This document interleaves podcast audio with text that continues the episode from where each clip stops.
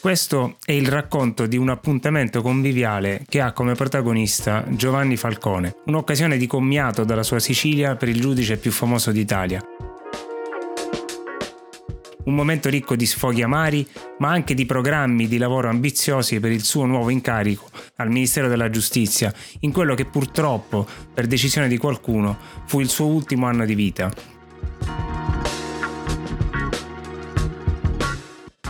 È la storia di un pranzo particolare, condito da alcuni aneddoti interessanti, ma che in fondo sarebbe stato solo una circostanza curiosa e poco più se non ci fosse stato un finale incredibile, un finale mancato, che non si verificò, un finale del tutto inatteso dai protagonisti, ma forse non imprevedibile.